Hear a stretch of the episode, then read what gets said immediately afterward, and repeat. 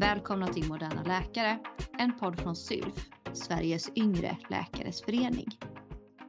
Idag har vi ordförande Robert Holmqvist på besök i podden och vi ska titta närmare på vad kollektivavtal är och varför det är en bra grej.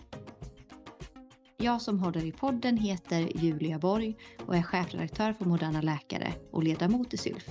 Men välkommen tillbaka till podden Robert. Tackar, kul att vara tillbaka. Vilken gång i ordningen är det du är med nu? För du är ju inte helt ny på detta längre. Ja, det ska vi se. Det är väl andra eller tredje gången. Jag är lite osäker. Ja, det, det är nog däromkring. Det skulle vi ju dubbelkollat innan vi körde igång. Podden växer ju stadigt och för de som inte har lyssnat på avsnitten där du har varit med tidigare, vill du berätta lite mer vem du är och vad du gör på dagarna? Ja, det kan jag göra. Eh, som sagt, Robert Holmqvist heter jag, är ordförande i SYLF. Inne på mitt första år som ordförande. Till vardags så är jag ST-läkare i psykiatri i Stockholm. Är det några frågor som du brinner extra mycket för i ditt engagemang? Ja, det finns väl ganska många frågor där skulle jag säga, men framför allt är det väl just förhandlingsfrågorna och se till så att vi får så bra villkor som möjligt för våra medlemmar. Och vi ska prata rätt mycket just om kollektivavtal och hur, hur den processen går till och, och vad som kanske är på gång här framåt. Men eh, visst har du jobbat med kollektivavtal en längre tid?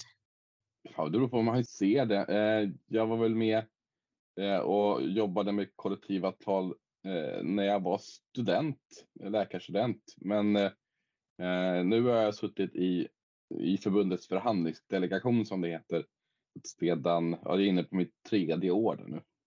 Och vilka är det som sitter där och vad har ni för uppgift?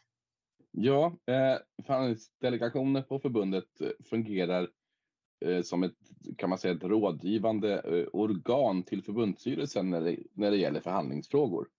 Där sitter vi med då en representant från SYLF, eh, alltså jag, en representant från sjukhusläkarna, en från distriktsläkarföreningen och eh, även en representant från SLF Student. Och förutom oss då så är det även två representanter från eh, lokalföreningarna samt eh, en som förbundsstyrelsen har utsett och förbundets ordförande sitter alltid där också. Men om vi börjar från, från absolut basic då. Vad är ett kollektivavtal? Ja, det är ju ett avtal mellan, mellan arbetsgivare och fackförbund eller egentligen skulle man kunna säga arbetsgivarorganisation och eh, fackförbundet. Eh, och det är där som arbetsvillkoren och skyldigheterna regleras helt enkelt på arbetsmarknaden. Det, det brukar vi prata om den svenska modellen och det handlar helt enkelt om att eh, arbetsgivarna går med på den här typen av regleringar som finns i avtalet. Men då det, det som man lite grann får, får betala med det är ju den som kallade fredsplikten då, att man inte får strejka under ett gällande avtal. Och, och det här med, med fredsplikt, gäller det alla eller gäller det bara oss läkare? Nej, det gäller alla på arbetsmarknaden eh, där det finns ett eh, gällande kollektivavtal och det är alltså den absoluta majoriteten på arbetsmarknaden som, som eh, har fredsplikt eh, eftersom de flesta har kollektivavtal. Och var regleras det någonstans då? Det regleras i medbestämmandelagen. Där står det att, eh, om det här med fredsplikt, att det gäller alla som har ett avtal. Eh, det står även i själva avtalen. Men avtalsrörelsen är igång har jag sett på Instagram och Facebook. Vad betyder det? Ja, den är igång. Eh, nu är det ju så att vi har ett kollektivavtal eh, som löper ut den sista mars nästa år. Eh, och då ska vi helt enkelt förhandla fram ett nytt avtal som ska gälla då egentligen från första april nästa år. Eh, och det här är då det som kallas avtalsrörelsen eh, och den kan ju ske med lite olika mellanrum beroende på hur långa avtal som, som skrivs. Eh, avtalet som vi har nu har gällt i totalt fyra år snart. Och kan du ge några exempel på vad som bestäms i ett kollektivavtal? Ja, det är ju egentligen ganska mycket som bestäms där, utan det är ju egentligen alla hur man får lägga upp arbetstid, eh, alltså alla arbetsvillkor som, som gäller på, eh, på en arbetsplats. Det är, väl, det, är ganska mycket som står där, även skyldigheter som vilka skyldigheter vi har och eh, som arbetstagare och även vilka skyldigheter arbetsgivaren har kan regleras där. Har du några exempel på saker som eh, regleras i vårt kollektivavtal som är lite extra bra? Ja, det finns ju det finns väl en hel del där som kan ses som extra bra, men bland annat att vi får extra ersättning när vi är föräldralediga eh, utöver föräldrapenning så att vi inte går back alldeles för mycket på det. Eh, täcker upp ganska mycket av det som vi annars skulle förlora. Eh, det är i kollektivavtalet som det står. Eh, hur mycket vi får i övertidsersättning och sådana saker finns också med där. vårt jouravtal finns också där, eh, men fast det till viss del är på lokal nivå som det står. Men det regleras ändå där att det är så det funkar, att vi inte i vanliga fall åtminstone inte har schemalagd arbetstid på, på nätter och helger. Så det vi kallar för treskift eh, i, i vardagligt tal annars. Exakt, precis. Du var inne lite på att det finns lokala kollektivavtal också. Mm. Ja, eh, då kan man säga att vi har ju det som vi eh, nu mest pratar om när man pratar om kollektivavtal. Det är väl det som är det centrala kollektivavtalet. Men utöver det så, så kan man teckna liksom lokala avtal som gäller antagligen antingen in hel region eller faktiskt enbart på en viss klinik och så vidare. Eh, och det handlar om att man ska kunna anpassa det centrala avtalet till lokala förutsättningar. Och man kan väl se det centrala avtalet som en liten bottenplatta som man har att stå på. Eh, och sen så kan man lokalt förhandla fram någonting som är bättre. Så det kan finnas motsättningar i det centrala och de lokala kollektivavtalet. Hur hanteras det då? Ja, eh, det är bara vissa delar. Det, det, står angivet kan man säga i det centrala avtalet vad som kan förhandlas lokalt också och kan göras bättre. Eh, och är det så att det finns ett lokalt avtal som reglerar någonting där det står att man kan teckna lokala avtal, då är det lokala avtalet som gäller och inte det centrala. Och vem är det som förhandlar fram det då lokalt? Ja, det är den lokala läkarföreningen som förhandlar fram det när Läkarförbundet väl förhandlar om kollektivavtal, vem mm. är det som är Läkarförbundets motpart? På central nivå så är det Sveriges kommuner och regioner, alltså SKR, som är, är motparten i de flesta förhandlingar kan man säga. Det beror på lite grann vad förhandlingen handlar om. Eh, men när vi pratar om kollektivavtalet så är det ju oftast det som vi tecknar med SKR som gäller de anställda inom region och kommun. Eh, sen förhandlar vi även med på privat sektor eh, med de arbetsgivarna och organisationer som finns där, exempelvis Almega. Och har Läkarförbundet valt att SKR ska vara motparten? Nej, det är ingenting som är valt utan det är regionernas arbetsgivarorganisation som är SKR. Och det, det är så det fungerar. Utan man, man förhandlar som fackförbund med oftast kan man väl säga en eh, arbetsgivarorganisation där de har liksom gått ihop flera arbetsgivare istället för att förhandla var och en för sig. Men skulle Läkarförbundet kunna liksom ignorera SKR och förhandla med någon annan istället? Eller varje region var för sig på central nivå? Nej, det är inte möjligt, eh, utan det är arbetsgivarorganisationen som man förhandlar med eh, på central nivå, på nationell nivå. Eh, sen om man tittar på, eh, vi pratade om kollekt lokala kollektivavtal förut, där eh, förhandlar ju den lokala eh, läkarföreningen med regionen som arbetsgivare direkt. Hur eh, bestämmer man vad det är man vill förhandla om i en avtalsrörelse? Ja, det är en ganska komplicerad process skulle jag säga. Dels så försöker man ju ta reda på vad vill medlemmarna? Eh, vad vill de som är eh, lokalfackliga att vi ska eh, förhandla fram? Eh, sen sitter vi oftast i, i liksom förhandlingsdelegationen och använder den, det bakgrundsmaterial som vi får av eh, de första utfrågningarna till att koka ner liksom vad vill eh, förbundet eh, satsa på? Och det är ganska långa diskussioner som, som pågår där, som är ganska genomgående. Det, det är en ganska lång och komplicerad process. Vi, den börjar väl egentligen för ett, för ett år sedan, så att det tar lång tid att få fram.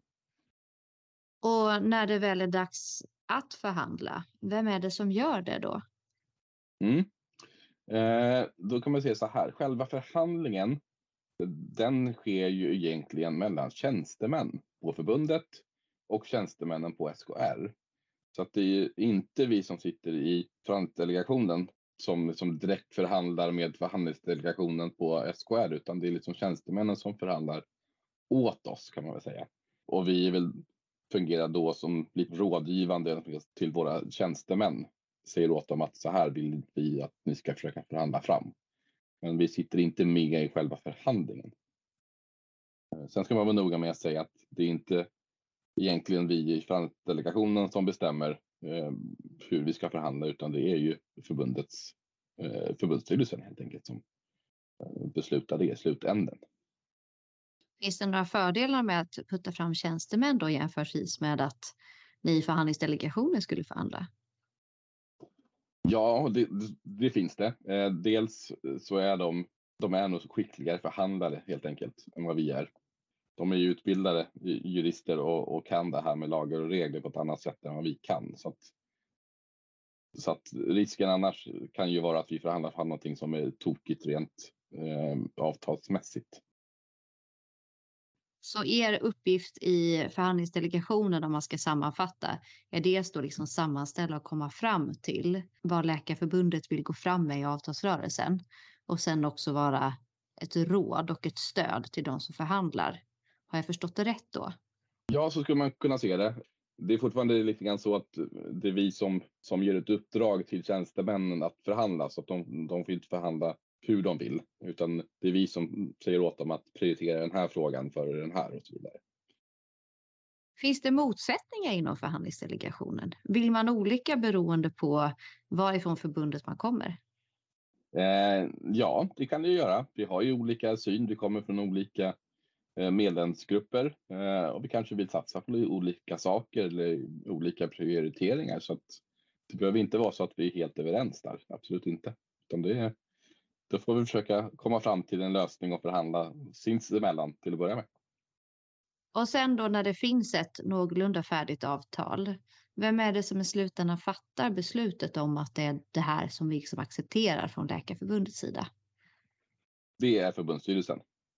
Det är alltid förbundsstyrelsen som fattar det slutgiltiga beslutet. Eh, vi i delegationen har inget beslutsmandat, utan vi är enbart rådgivande.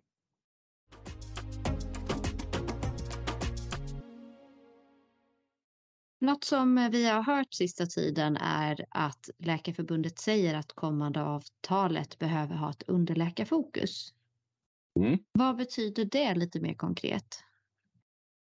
Förbundet har sett att eh, underläkarnas situation är utsatt eh, och eh, att vi därför vill satsa på underläkarna.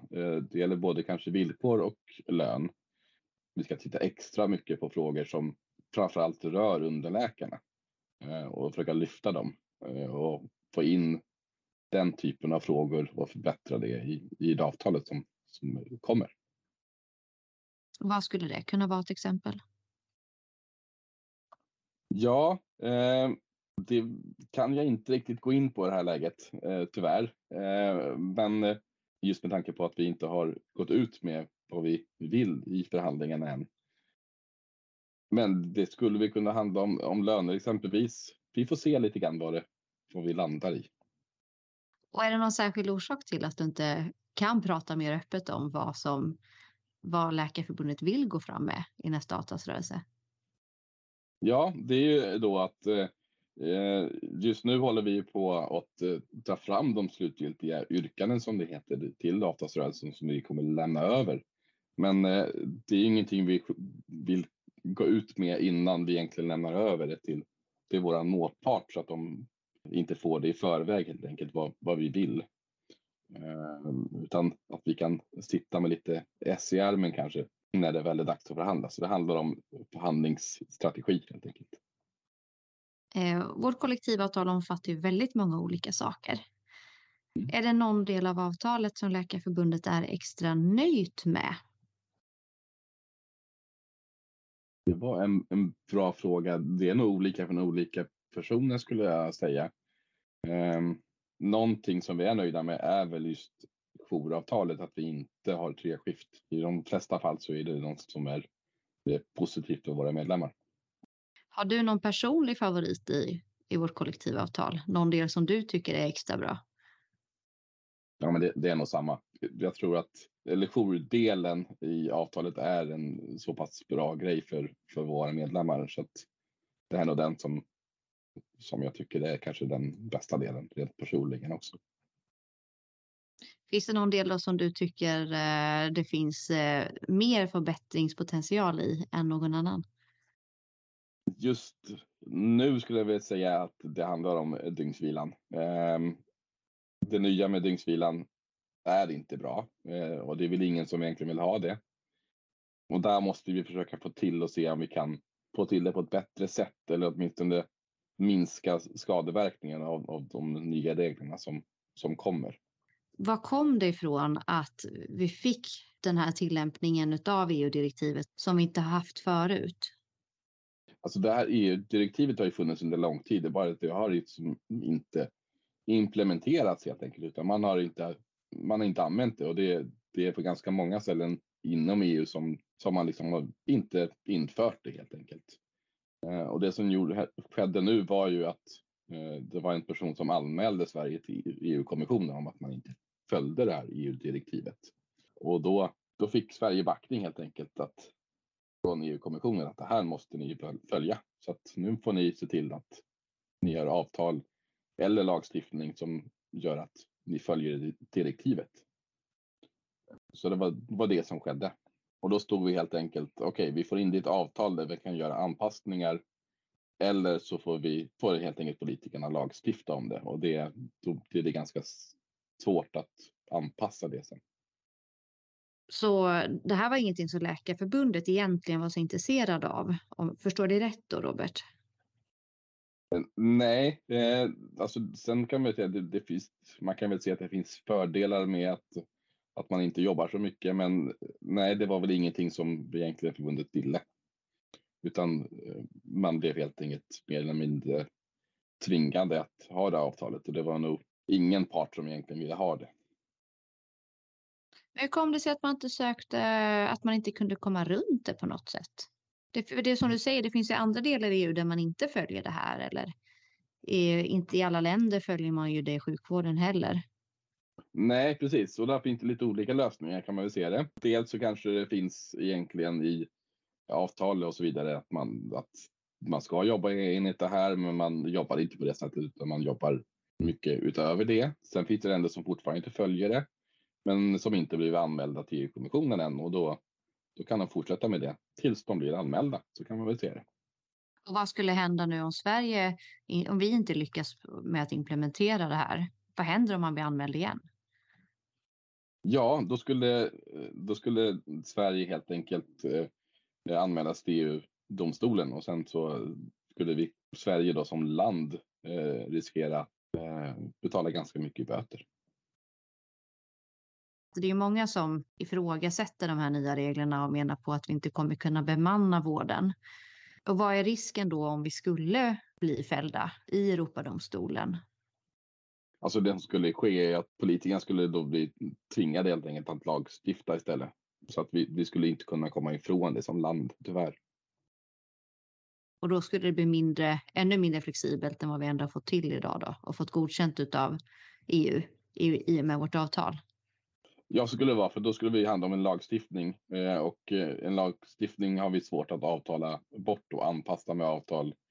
Jag menar, fördelen med avtal är att då kan vi anpassa den lagstiftning som finns efter de förhållanden som finns inom eh, på den arbetsplatsen helt enkelt. Det går inte alls om det finns en lagstiftning, då blir det väldigt svårarbetat.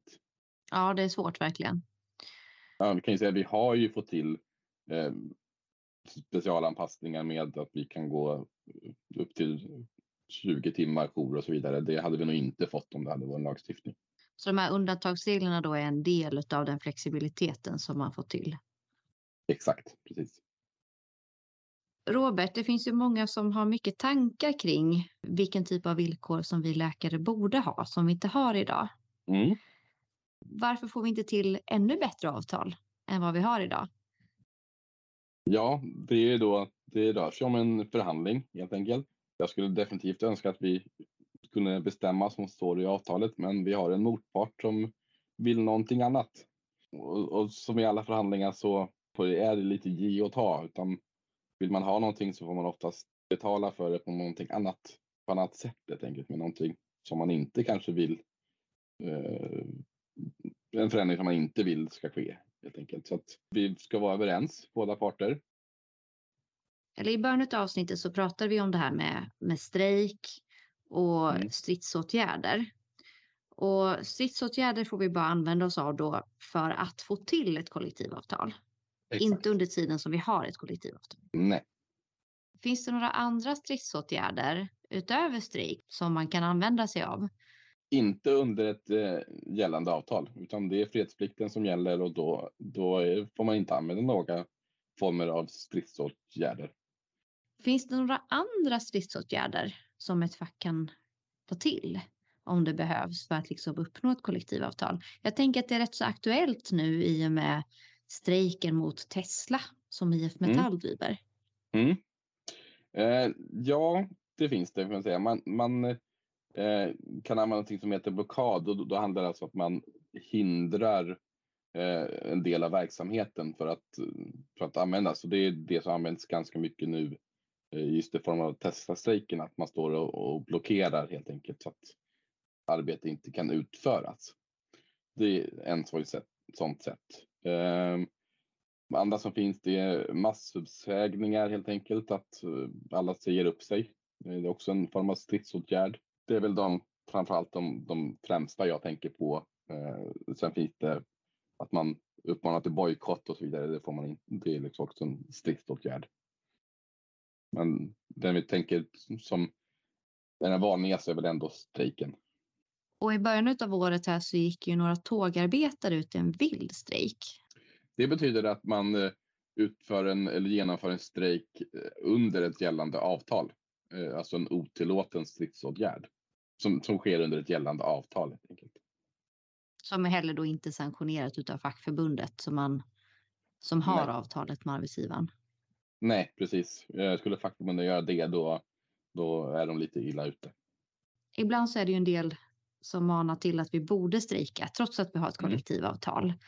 Mm. Eh, att vi underläkare exempelvis skulle liksom gå ut i strejk en dag, mm. visa att vi behövs så att det skulle vara ett sätt att, att visa för arbetsgivarna att uh, man faktiskt inte klarar sig utan oss och visa mm. vårt värde också. Mm. Mm. Vad skulle det kunna innebära om man faktiskt gör det? Det som är problemet med den typen av åtgärder är ju att uh, man egentligen underminerar kollektivavtalets värde. Eh, för det som eh, är det främsta värdet för arbetsgivaren med kollektivavtalet är ändå att vi inte eh, kan strejka under ett gällande avtal. Tittar man tillbaks historiskt varför det överhuvudtaget tillkom kollektivavtal var ju för att det var väldigt mycket strejker. Och för att undvika det så gick helt enkelt arbetsgivarna med på att vi skriver ett avtal där det står att ni har har rätt till helt enkelt eh, mot att ni inte strejkar under det här avtalet. Att risken är att man börjar underminera värdet av kollektivavtalet om man skulle börja strejka vilt eh, som fackförbund. För individen som strejkar, vad kan det betyda? Ja, det kan egentligen eh, innebära uppsägning. Det är skäl till uppsägning när man strejkar vitt. kan man få betala, tvingas betala skadestånd också. Har arbets arbetstagarnas situation blivit bättre då med kollektivavtal? Eller är vi ändå i arbetsgivarens grepp? Nej, alltså det, jag skulle säga att vi definitivt har blivit bättre. Eh, jag tror att arbets, om man tittar tillbaka så såg, såg arbetsvillkoren mycket sämre ut för arbetstagarna innan kollektivavtalet, innan de tillkom. Eh, det som också är alternativet då till kollektivavtal eh, och som det är i, i många andra länder, det är ju att man har lagstiftning om allting. Eh, men då, då är vi tillbaka till det vi pratade om tidigare, att då blir det ganska så stelbent och inte anpassningsbart till olika arbetssituationer. Olika branscher, olika arbetsställen, olika eh, regioner i vårat fall och så vidare, utan då, då blir det ganska stelbent helt enkelt. Så flexibilitet är liksom en del av briljansen med kollektivavtal samtidigt som man säkrar upp en form av arbetstrygghet och standard för de ja. som utför arbetet. Precis, exakt så.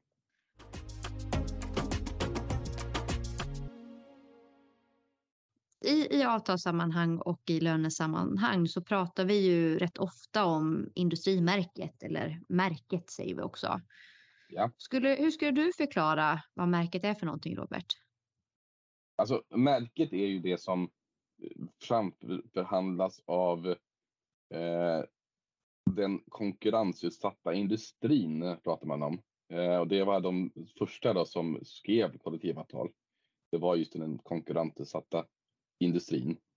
Eh, det de förhandlar fram eh, när det gäller löneökningarna, det är det som kallas märket och det är det här märket då som övriga sen får anpassa sig efter lite grann.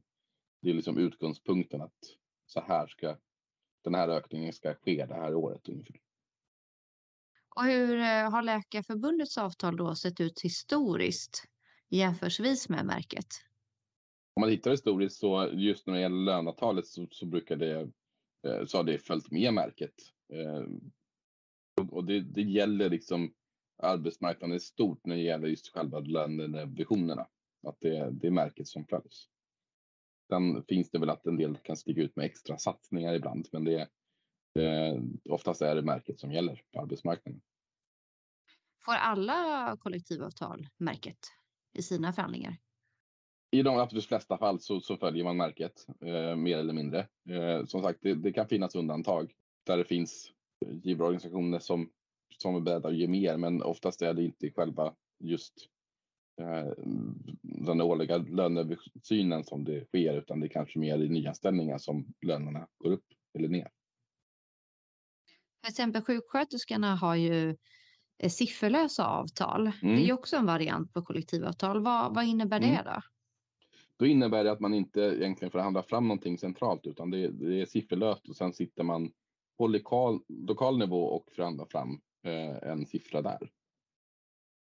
Eh, och det, ibland så kanske det är bra och ibland så är det dåligt. Så det, det är lite eh, svårt att säga egentligen om det är positivt eller negativt. Men som jag har förstått det så, så är det väl inte alltid det bästa alternativet. Det, det, handlar mycket om då att man ska lyckas på en lokal förhandling och det kan vara svårt. Har Läkarförbundet någon gång haft ett sifferlöst avtal? Ja, faktiskt. Eh, när det gäller det gällande avtalet så eh, var det första året eh, sifferlöst faktiskt. Men det är nog första gången på väldigt länge och det var ju väldigt speciellt avtalet som det blev så försenat eftersom det var mitt under covid-pandemin.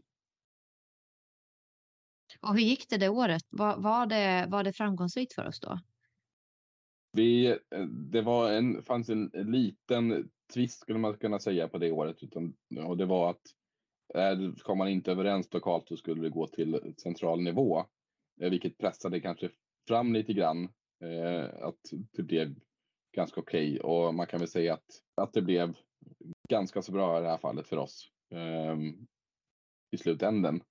Men, men det, var, det var en väldigt speciell förhandling eh, med tanke på att de flesta som skrev kollektivavtal det året hade ingen löneökning för 2020 som det här gällde.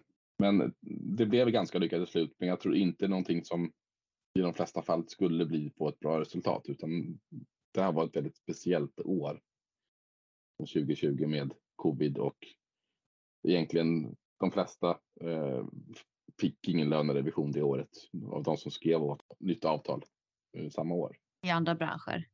Nej. För hela samhället bromsade ju in samtidigt mm. som vi i vården jobbade häcken av oss, rent Precis. ut sagt. Mm. Att, och, och det, det, tror jag kan ha gjort lite grann att vi, vi fick det ganska så, ganska så bra då. Eh, jag tror inte det är någonting framgångsrikt vanliga år. Vad eh, vet du vad vi fick då sammantaget i året på nationell nivå? Ja, löneökningen där blev ju mellan 2 och 2,75 procent eh, i olika regioner helt enkelt. Så att där någonstans eh, hamnar det. Hur gick det i andra branscher då? Ja, det är det som är lite svårt att säga för att de slog ihop eh, så att 2020 och 2021 års lönerevision blev en så att säga. Vilket gör också att vi hade två och de hade en totalt sett. Och slår man ihop de två så ser det ut som att vi faktiskt fick lite bättre än märket sammantaget under de två åren. Så just, just i den situationen med covid så var det en bra taktik eller en bra strategi att gå sifferlöst just det året i alla fall. Ja, i slutändan så, så blev det så. Robert, jag tänker att vi närmar oss eh, slutet nu. Mm. Om du skulle få drömma då, hur skulle ditt drömkollektivavtal se ut? Ja du, eh, det var ju en väldigt eh, delikat fråga just eh, i de här tiderna jag inte får säga hur jag skulle vilja ha det. eh, men eh, jag vill ju ha, ha liksom satsningar på underläkarna. Eh, vi, vi, vi har halkat efter lönemässigt så där skulle jag vilja ha en liten uppryckning. Jag skulle även vilja liksom att det finns liksom bättre möjligheter för oss underläkare att eh, faktiskt förhandla till bättre villkor och löner. Eh, det är väl den stora drömmen jag har i avtalet. Exakt hur det skulle se ut är en annan fråga. Eh, och sen så skulle jag ju vilja göra för de här dygnsvilereglerna och så att det faktiskt går att, att utföra vårt yrke på ett vettigt sätt även på, på jourtid så att säga. Mm. Det låter väl som, eh, som bra, bra drömmar och bra visioner från en, en underläkare till en annan tänker jag. Ja, precis. Tycker det också. Då tänker jag att vi tackar alla som har lyssnat på dagens avsnitt. Och nästa poddavsnitt så kommer vi att få höra mer om Tove Karlsson som faktiskt valde att inte göra AT efter sin utbildning utan gick direkt till Doktrin, en digital vårdplattform och nu är medicinsk chef där. Det kommer bli väldigt intressant att lyssna på.